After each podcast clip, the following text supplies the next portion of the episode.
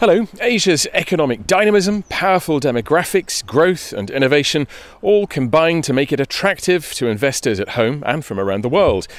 Much of that story is dominated by China, of course, and people tend to focus on the region's emerging markets. But what about the rest, the developed economies of Asia Pacific? They have well established capital markets, high incomes, and can tap into the growth engines of the world on their doorsteps. In this episode, we're going to take a closer look at some of those countries to understand what it is they offer and what they can tell us about the future of the region. I'm Richard Edgar, and this is Rich Pickings, Fidelity International's Asset Allocation Podcast.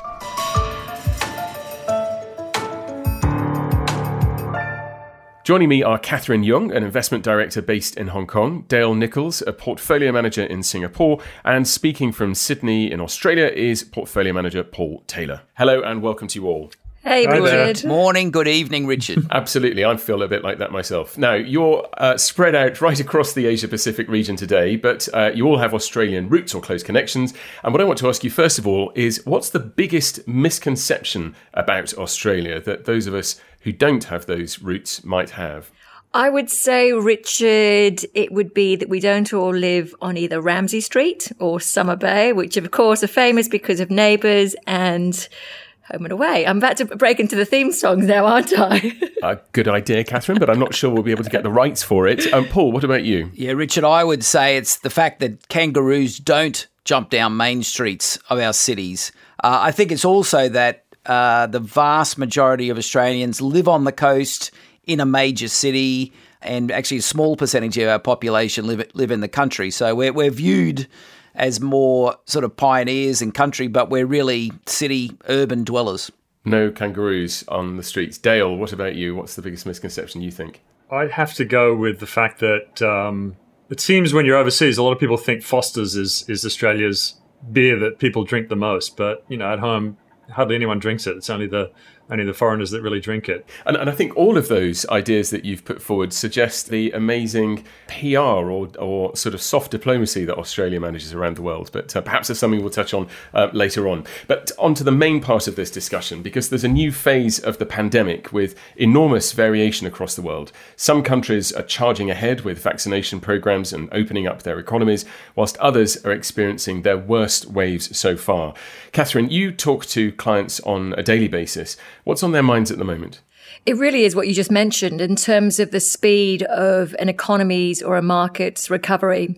And over the past year and a half, we've really been looking at three key drivers for the market and directions of the market. So the flattening of the COVID curve, the pace and sustainability of a country's economic recovery and policy response and implementation.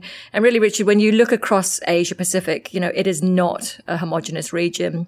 We're seeing many, many countries really doing very well in terms of the flattening of the, of the COVID curve, in terms of um, really preventing mass breakouts or successful vaccination programs, albeit not as successful as I'd say the UK or the US at this point in time. But when we look across again the region, when you look at these three drivers, China really does stand out in terms of doing exceptionally well across all three catalysts. And so I guess the question that most people are asking now is, has China run its course, especially with the correction we have seen in that market, and where to next? Okay, and where to next for Australia, Paul? Because I mentioned that you're speaking from uh, the country, uh, which has done remarkably well during the pandemic, but the borders are closed, and we recently heard that they're likely to remain closed possibly until the end of next year, the end of 2022. Quite an extraordinary um, idea. What impact will that have? Yes, we have Fortress Australia here, and I guess that's uh, you know with an island nation, that's that's what can happen and the population has been very happy that uh, we've really kept COVID out of Australia. But you're right. So where to where to from here? We can't just maintain this for the rest rest of our lives. I, I think there's probably a couple of strategies. One is the vaccine. So that is now underway. I think we've got about 10% of the population vaccinated. As well as the vaccination, what we're trying to do is a few little travel bubbles. So we're linking with countries that have a similar positive environment or not, you know, very limited cases of COVID. So Australia's now just opened up a travel bubble with New Zealand. So we can you can freely travel between Australia and New Zealand. They're potentially going to do that with Singapore and and basically go these sort of uh, bilateral agreements with countries that have a similar uh, COVID environment. You, have mentioned there are two islands. One of them's a bit bigger than the other, but they still don't have huge populations. So even if there is um, travel between them, um, that's not really going to revive Australia's tourism, uh, for for example, something which you know is an, a significant um, uh, part of the economy. So, ha- what shape does this leave um, Australia in? Well, it's really interesting, actually. So, Australians have been big international travellers, but we can't travel anywhere at the moment. So, what we're doing is we're exploring our own country. I, so, for instance, I've just, with my family, tried to book a holiday in the upcoming June school holidays. Everything's booked out, but that's other. I'm competing against other Australians who used to go to Europe, uh, go to the US in the in the summer of those markets. Now they can't go anywhere, so they're staying in Australia. So you've got this funny environment where actually a lot of mainstream tourism areas actually you can't even get in because the domestics uh, you know, focused on that. So there's a, a sort of self-sufficiency, perhaps, that's um, that's developed. It's really interesting. Uh, Dale, let me bring you in and um, sort of broaden the picture to the rest of the the region because Catherine touched on this, the um, great variation that there is um, looking at uh, you know China's recovery, and then you compare that with with India, which is in the, the, the throes of crisis at the moment. Do you think that like, the divergence that has emerged over the past year is going to have a lasting effect? Yeah, it's sort of you know, it's. I think your view can vary depending on how long you think the, the, the virus is going to be around. I mean, you're right in saying China is very much back to normal. Um, our analysts on the ground are out meeting companies. Um, obviously, the vaccination process has been a bit slower, but I think that's because people are just so relaxed um, about things. The government's trying to push things along now. But you know, if you had to bet on the surest recovery and sort of path to normality from here, would have to be it would have to would have to be China. Um, obviously, as you've said, you know the likes of India are in in a, in a really a really tough spot right now. But I don't know. I, I, I, sort of bet on the resilience. I bet on the age. You know, so obviously there's a lot of infection, but it's a very, very young population. So you're going to have much lower death rates than you'll have um, in other countries. And with the sort of support that you're seeing globally now, I expect you know they'll they'll definitely come come through that. And I, I get that sense also. And Paul and Catherine would agree when you're talking to colleagues on the ground when we're doing calls. There's a they're in a tough spot, but they're fighting it. They're getting a lot of a lot more global support now. So you know, I wouldn't be betting against a lot of the companies uh, in India for the long term. So a path to recovery, perhaps at a different um, pace to um, um, to other parts. Okay, well let's um, step back from that picture for a moment to hear how Fidelity's core allocation is positioned. I caught up with the global chief investment officer Andrew McCaffery a little bit earlier, and despite a disaster unfolding in some parts of the world, as we've touched on, markets in general are taking it in their stride. I started by asking him if that optimism was misplaced. Well, I think that uh, it's been quite right that we've had this optimism flow through Mike because of the uh, level of you know, just the, the bounce back that we've seen in economic um, activity, uh, the amount of stimulus that we've seen support uh, the economies to generate uh, that to, to, date. And I think also that the calming down in the treasury market is important um, because you know we were getting into a uh, sort of you know fear factor stage that was starting to drive uh, you know a number of different sort of feedback uh, loops that could have been more dangerous. Now I think the challenge is that are we getting close to some of the, the best from that? You know, in terms of two things. One, the amount of the uh, the bounce back and the follow through into this sort of mini boom. And secondly, the way in which the markets are discounting that. And I think that, uh, you know, we are seeing signs where we've had you know, significant rotation. We've had significant level of expectation of how this uh, mini boom will feed through into uh, to earnings and into um, the activity to follow. And some of that, I think that um, you know there's still some question marks about how much is delivered against that level of, of expectation. Let, us talk then about the, the, the core allocation, the Fidelity's core allocation, which is the aggregate starting point for asset allocation decisions that Fidelity takes across the asset classes. The sensitivity in markets, um, that you know, they, they, they seem a little bit fragile. So how how have you reacted in the way that you're you're positioning? Well, I think that you know it's important to look at you know where we're coming from. That um, you know still very much with a constructive view, with a, a risk on type uh, exposure. So uh, having a positive equities uh, view, positive uh, allocation profile relative to a sort of you know that um, more strategic and benchmark um, position. Credit, an important part where we've had you know significant overweight exposure through the course of the last uh, year, but most probably now looking to have that as more neutral. And so uh, the balance of where we're having um, uh, exposure and a bias towards uh, certain parts of of the sort of high yield um, environment, and where we've been very positive on uh, Asia as an example, that being balanced out overall across a global um, picture that uh, to bring it to a more neutral um, perspective. But then the other part where really we're reflecting, um, you know, in a very tentative way so far, but possibly to increase more, is just taking cash to a more neutral position. And, and that's probably the most eye-catching change, I think, from from last month, isn't it? That move from underweight to neutral on cash. Uh, yes, it's um, uh, again in the scheme of things, it's still only a, a, small step, but it is something that I think reflects that view that you know just that little bit more caution as we've seen discounting in markets, the, the valuation profiles that we see that we feel stretched, and also some of the dynamics in terms of the uh, both the technicals and the fundamentals um, uh, that seeing you know very much stretched markets and sentiment very stretched. The US outlook does still look um, pretty strong because uh, of that that enormous fiscal program that President Biden has uh, has unveiled.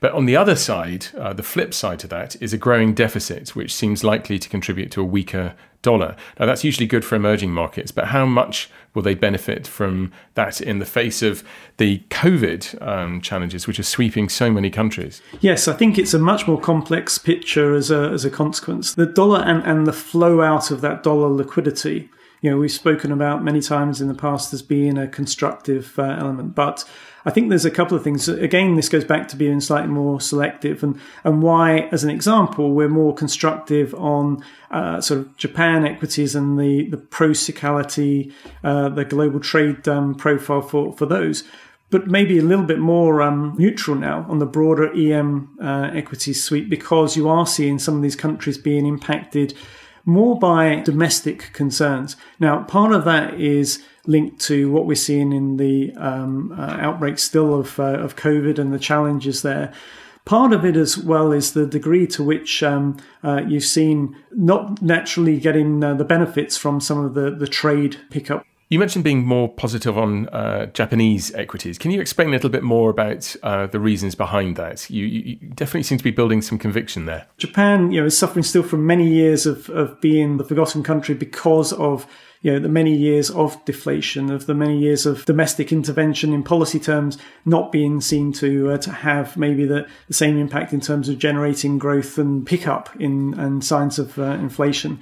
What I think has been really interesting is that in the background, all through this, is that you know ever since Premier Abe, there really was a change in the dynamics. But most importantly, you've seen also that the earnings profile has continued to uh, improve substantially. You've seen also the level of innovation in Japan has started to really um, uh, develop and, and, sort of happen below the surface um, in many ways. Um, and you've seen many of the sort of criteria for Japan being, you know, lots of the value orientated um, uh, sort of side of the, the trade equation um, from a market sense, you know, also improve. Well, let's hope it stays that way. Andrew, thank you very much indeed. That was Andrew McCaffery, Fidelity's Global Chief Investment Officer, talking to me earlier. You can hear the full interview with Andrew on the Rich Pickings podcast. Now, Catherine, Andrew was talking there about the the flow of liquidity from the US easing a little bit. How much of an impact do foreign investors have on the Asia Pacific region? It's really interesting, Richard, because over the years, because of the growing middle class, urbanization, higher incomes around the Asia Pacific region, especially emerging Asia, we're seeing the makeup of the market change. So a lot of retail investors are now participating, which has its pros and its cons. So the pros side of the thing of the situation is that we're not as dependent from a foreign perspective. So you don't see those big flight to quality moves that we used to see historically. The negative aspect about this is, especially over 2020, big retail investors, i.e., the makeup of turnovers, increased from about 70% to 90% in markets such as Taiwan, Korea, China, even. You're seeing these retail investors chase certain themes or certain stocks, which has really then seen this crowded trade emerge in the region, especially in certain markets, whereby you have really stretched multiples again in certain industries across certain names at the expense of names which are just being completely ignored despite really attractive fundamentals. So a different perspective on investment than if it's um, uh, being driven by by local buying. Paul, um, Andrew was talking there about a new note of caution in the core allocation. He was talking about stretch valuations as well as a, as a red flag. Now we know that's been of concern in the US market for some time. Are you worried about Australia?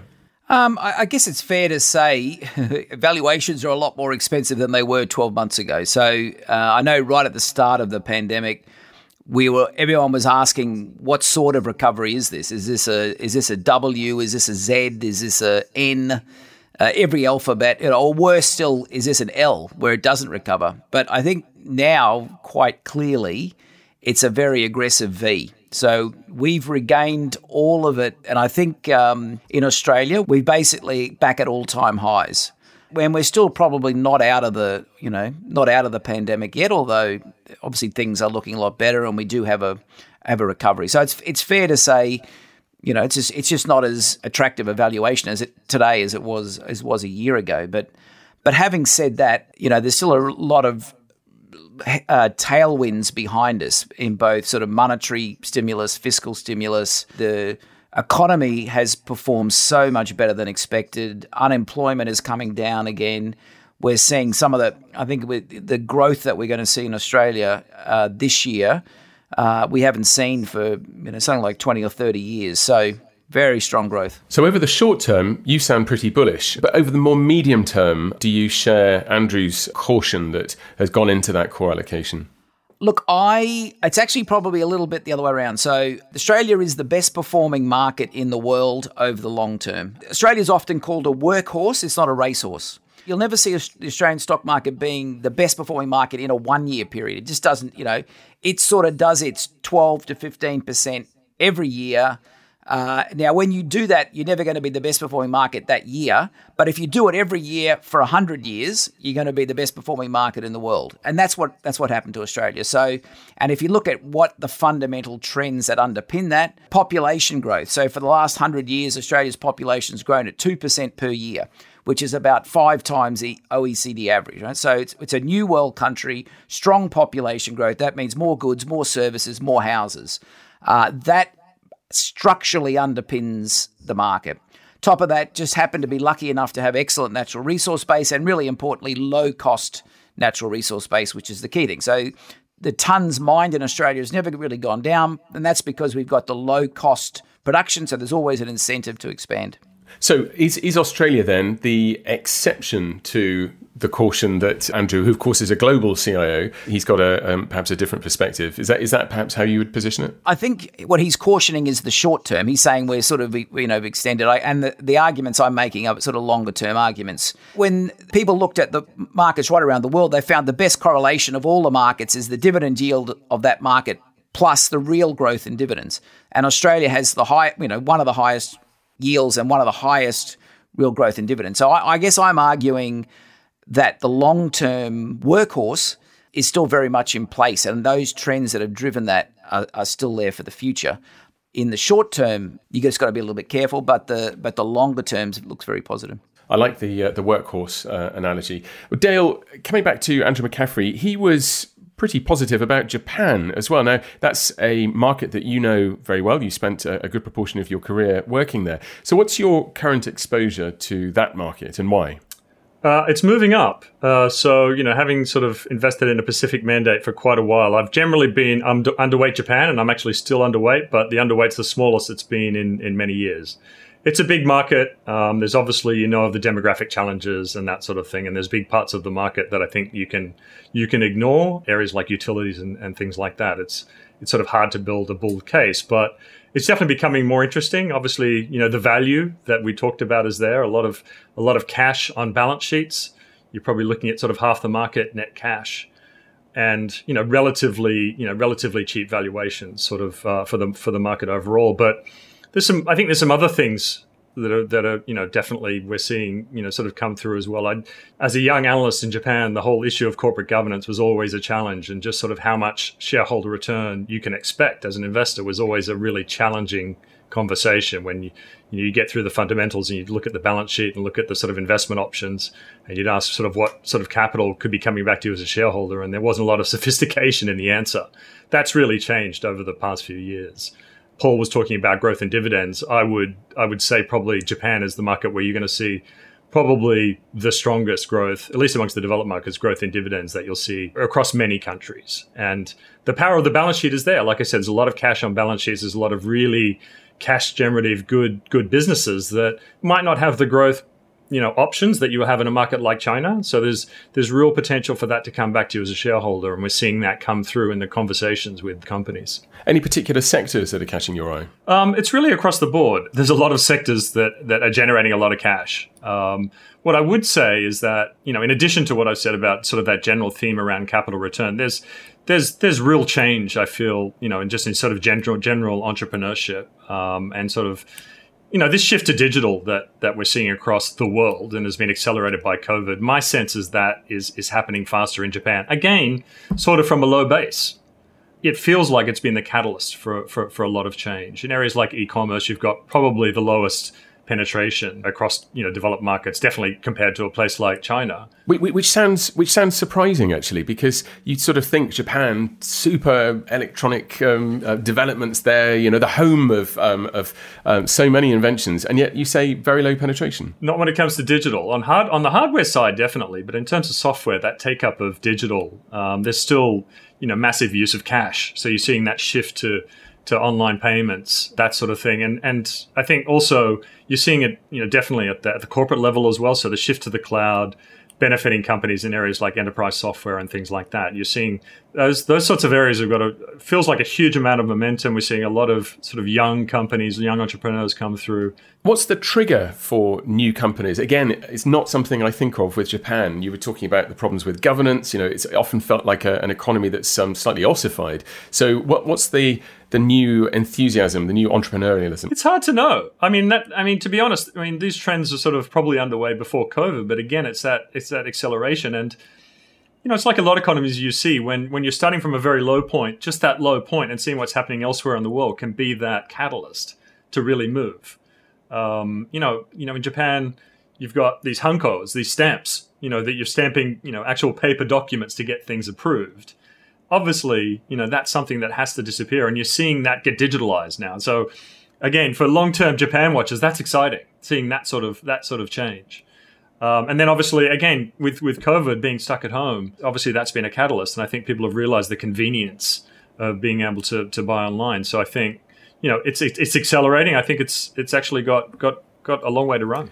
And Catherine, um, when you hear about those sorts of opportunities in, in Japan, you know, big changes going on, how does that compare with China, which, you know, as we said right at the beginning, is the is the country that um, seems to be hogging the limelight in uh, in Asia Pacific at the moment? Well, well, Dale knows this because I nag him all the time about his stories. But after spending so many years doing what he's doing and identifying investment opportunities and and you know really assessing corporate management teams, fascinating how you know whether it's Korea Taiwan, his experience in Japan, obviously now China, and then you look more at the frontier markets such as Vietnam, identifying the trends that we have seen in certain markets and whether they play out in other markets. And it's not just Dale, a number of our PMs or portfolio managers look at this, but it's just, you know, as I said, everyone seems to think that Asia is homogenous and it's, it's far from a homogenous region you know, I always think it's fascinating, you know, when, when Dale talks about a place like Japan, again, I just think of it as, you know, old school Japan, when in fact there's so much innovation coming through,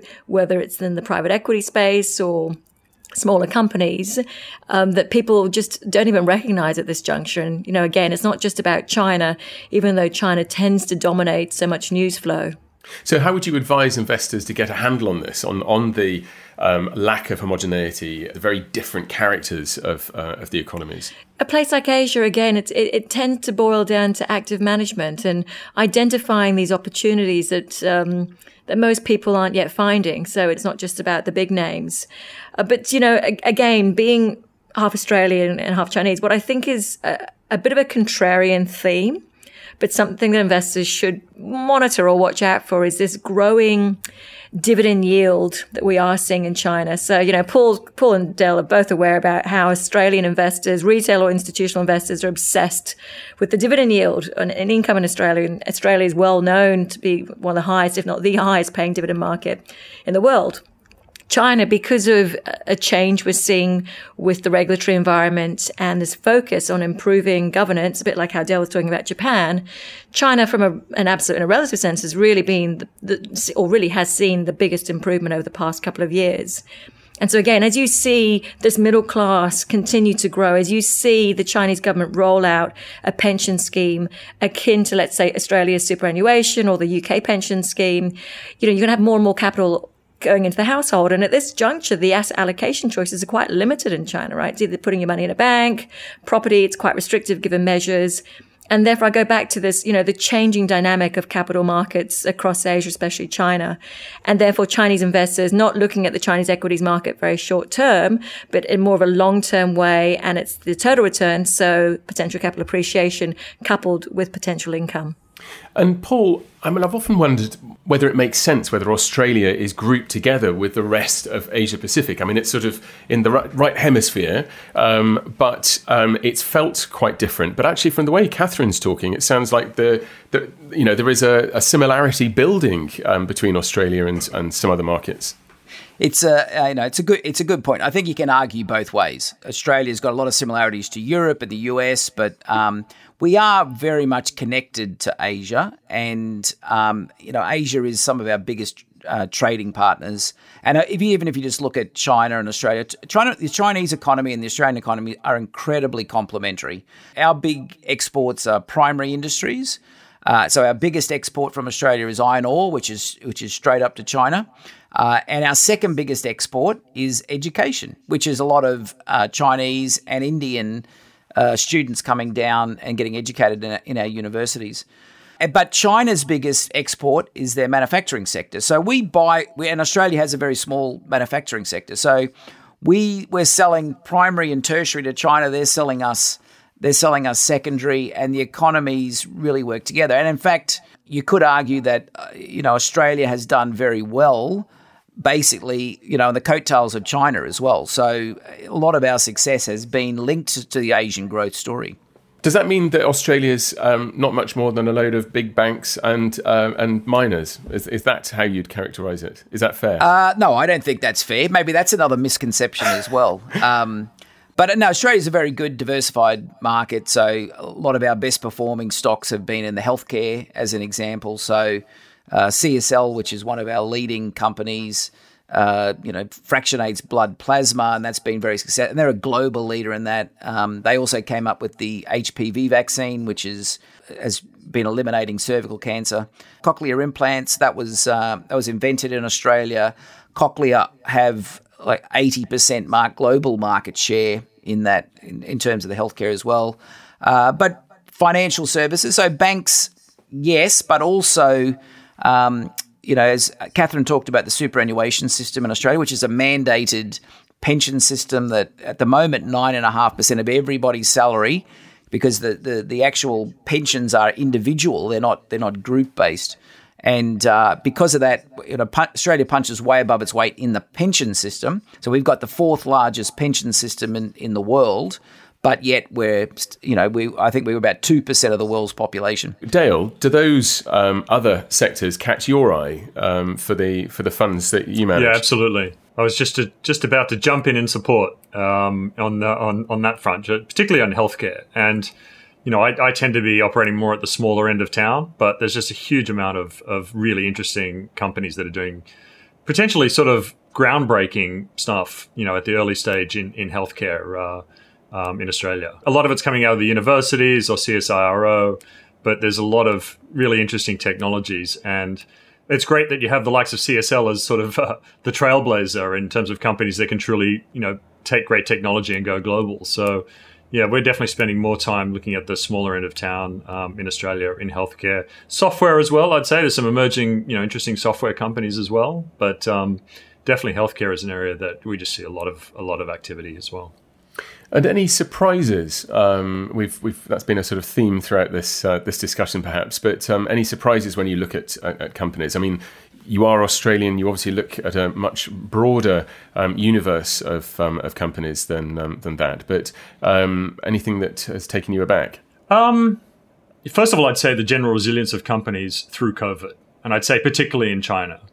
I was amazed, you know, when because obviously things started there and just the the attitude of companies you know one to to meet with us and you know being able to to run meetings online and and just sort of react to that but just the the get on with it attitude of, of companies. And that's i think what partly drove you know such a fast recovery uh, just the resilience um, i'd say particularly in china of companies to accept the challenges you know to adjust strategy where needed and and to get on with it. And i think that's again probably what's driven a lot of the recovery there Actually, Dale, remember way back when uh, um, when it was particularly bad in China at the peak of the the virus, and and we had that meeting with the auto dealership, and the management team were talking about this this concept of pent up demand, and I remember thinking, if this is going to happen, and fair enough, it happened, didn't it? Yeah, I mean, he was looking at it, and he's, he's he runs a really successful business, but he was looking at it as an opportunity. The competition struggling and I think his words were, "We're going to eat their lunch," which they're already doing. But um,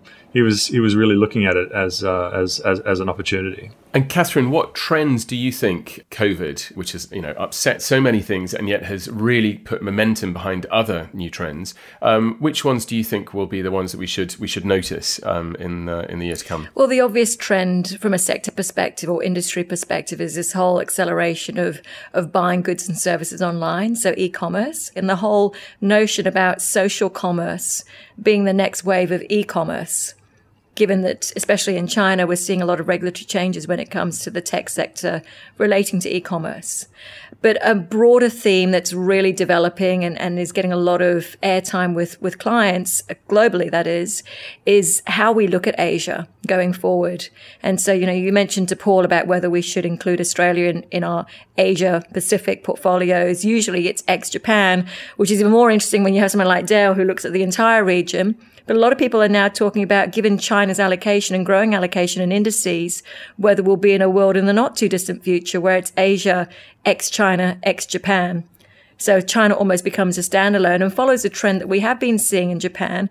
And again, someone like Dale is probably better positioned in terms of, you know, identifying those trends and, and when we do see this kind of strategic allocation decision. So I should give the last word on this to you, Dale. Yeah, I think. I, I, mean, I, I mean, I'm obviously biased because I've been running a Pacific mandate for so long, but I think it makes complete sense to look at it as one region.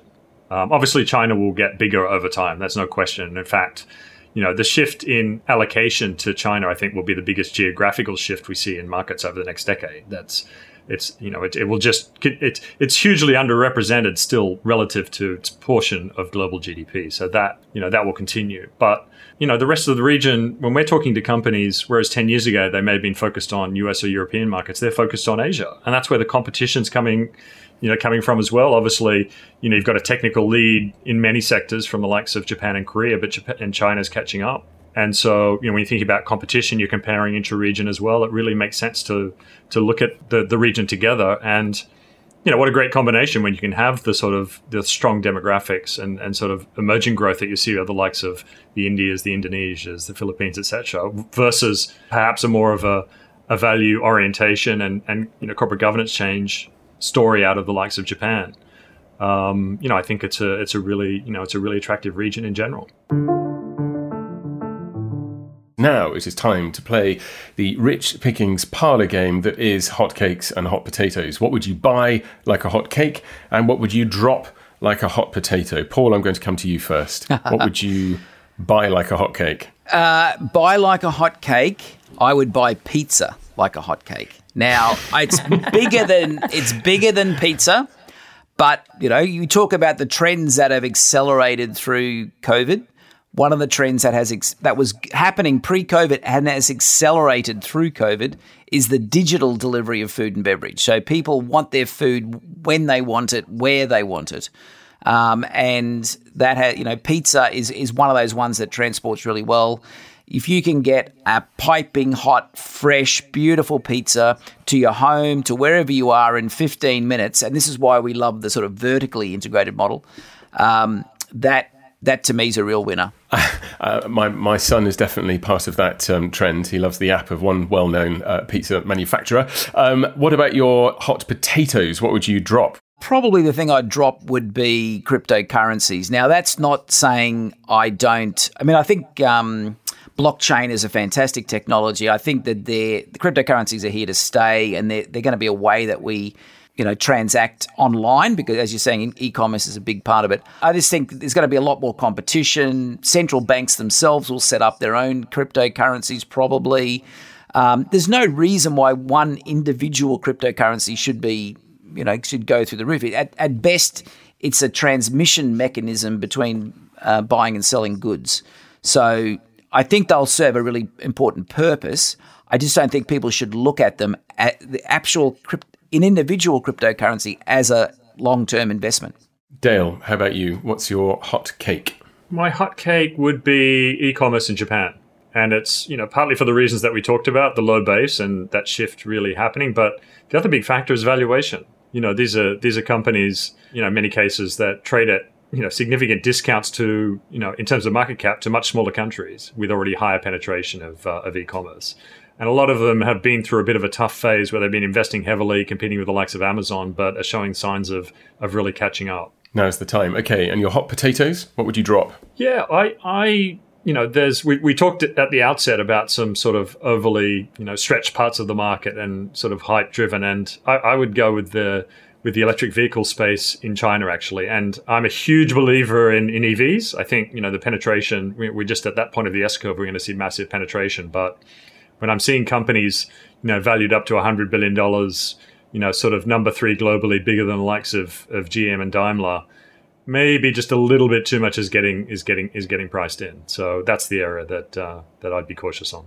Makes sense. Um, and finally, Catherine, let's come to you. Your hot cakes. What, what are you buying? So I'm going to go contrarian uh, income, smaller companies, names which really haven't participated in that huge momentum, overcrowded trade that we have seen over the past year and a half, which is starting to kind of unwind in certain markets. Okay, and uh, hot potatoes?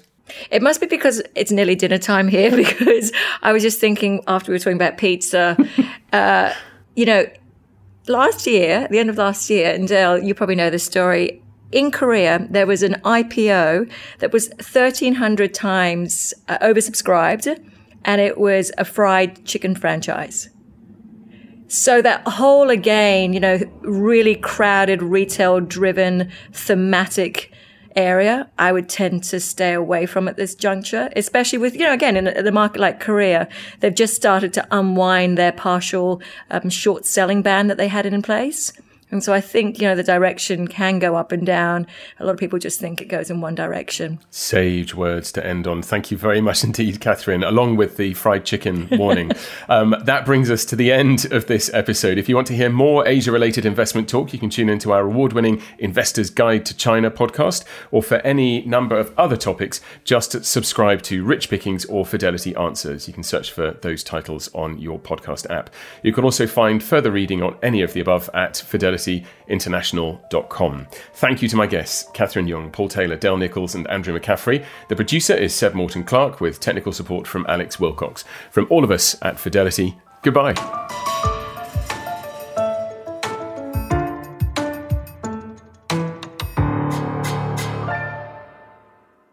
This podcast is for investment professionals only and should not be relied on by private investors. This podcast is provided for informational purposes only and is intended only for the person or entities to which it is sent. It must not be reproduced or circulated to any other party without prior permission of Fidelity. The value of investments can go down as well as up, so you may get back less than you invest. For other important legal notices, please see our website professionals.fidelity.co.uk forward slash about hyphen fidelity.